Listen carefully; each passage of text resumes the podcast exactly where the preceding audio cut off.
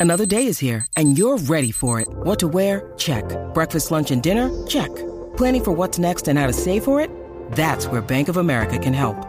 For your financial to-dos, Bank of America has experts ready to help get you closer to your goals. Get started at one of our local financial centers or 24-7 in our mobile banking app. Find a location near you at bankofamerica.com slash talk to us. What would you like the power to do? Mobile banking requires downloading the app and is only available for select devices. Message and data rates may apply. Bank of America and a member FDIC. This is a special quick take episode of Pro Football Network's premier fantasy football podcast. I'm your host, BJ Rudell, PFN Fantasy Football Director. As some of you know, unlike full episodes, uh, quick takes are about five minutes of deep dive PFN fantasy analysis on a player or subject. We're all trying to get a little bit smarter. And uh, the way I've always done it is doing it one player at a time, uh, sometimes two players at a time. Uh, but we're really trying to understand individual values. If we figure out values, then we can figure out where best to draft them, which means we don't make a huge mistake of overpaying for someone. Uh, and we find opportunities to underpay for a breakout candidate. Uh, Josh Jacobs, to me, is one of the most polarizing fantasy running backs in the game. For three years, he's been a terrific running back. And at the same time, some people rag on him because uh, he's not as elite as they want him to be.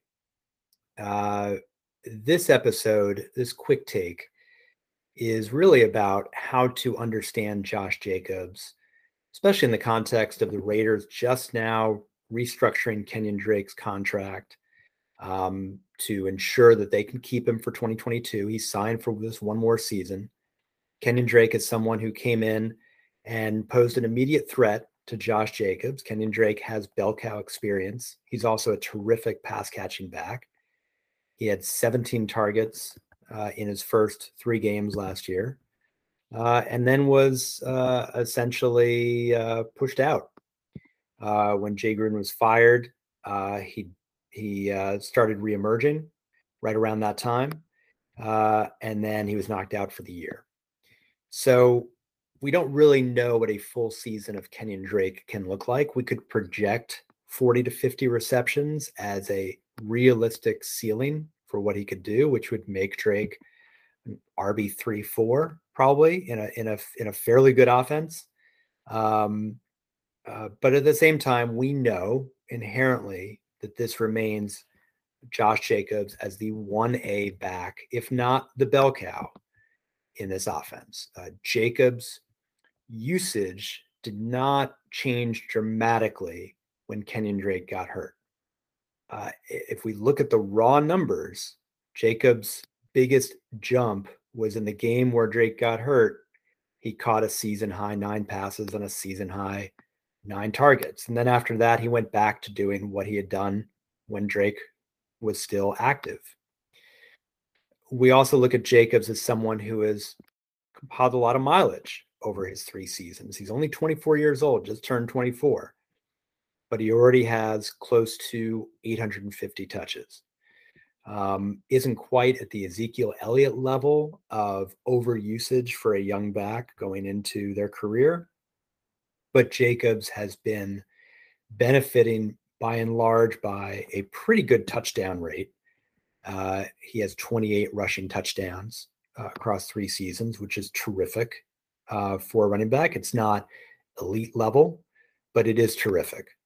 Um, and it's helped overcome what has been a pretty pedestrian efficiency of 4.2 yards a carry. He is very volume dependent. And one of the biggest concerns about uh, Jacobs historically has been that he hasn't gotten the receptions. Last year, even playing with Kenyan Drake, we saw Jacobs get consistent receptions. I've mentioned the nine that he got um, in week 13. But even besides that, he was still averaging about three to four a game. So his floor jumped, even if his yardage didn't, even if his rushing attempts didn't.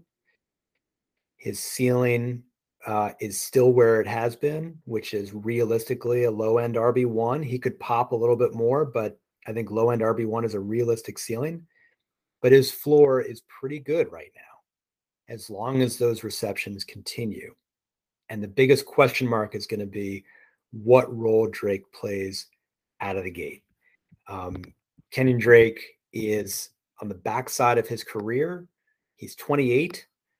Um, he's no he, he could be a bell cow and a fantastic uh, plug and play starter if Jacob ever gets hurt. Uh, but at the same time, uh, this remains a Jacobs backfield, and we have to treat Jacobs as a 250 plus touch back, in my opinion, going into his fourth season in the NFL. And a couple quick things to mention about Jacobs in terms of just his metrics and and the points that that we might not be seeing in fantasy, but which could exist if this offense improves a little bit. Maybe if he gets a few more touches. Um, he's one of only two running backs uh, in the last three years who, in each of those seasons, has been top eight in broken tackles on rushing attempts. Nick Chubb is the other. Um, he was uh, this past year number seven in broken tackles with 20. And the year before, he was number six uh, with 20. And then uh, his rookie year, he was number eight with 26 broken tackles in only 13 games, mind you, uh, which was the fewest games of of anyone in the top 14 uh, of broken tackles uh, that year. So this is a guy who, on the field, in terms of his yards after contact, which is above average, um, obviously his broken tackle rate is terrific. This is someone who we should be looking at if his ADP is somewhere around 16, 17, I think is a huge buy. If it's 10 or 11, I think that's maybe a slight fade, but maybe that's about right. Um, but this is where I'm watching and waiting.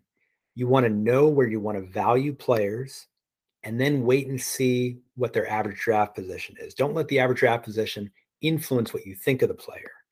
Know at first what you think of the player, and then based on their average draft position, you can understand whether there's value to be had. And I guarantee you, Drake will be undervalued. People will largely push him aside as a tertiary option. Hurt last year at the end of the season. People are going to forget. Just that's the way it goes. Drake's ADP is probably going to be in the 40s.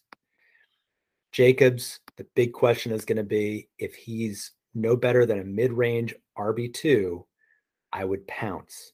And we'll see what happens in the coming months. Again, I'm BJ Rudell, Pro Football Network. You can find us at profootballnetwork.com. We look forward to seeing you tomorrow.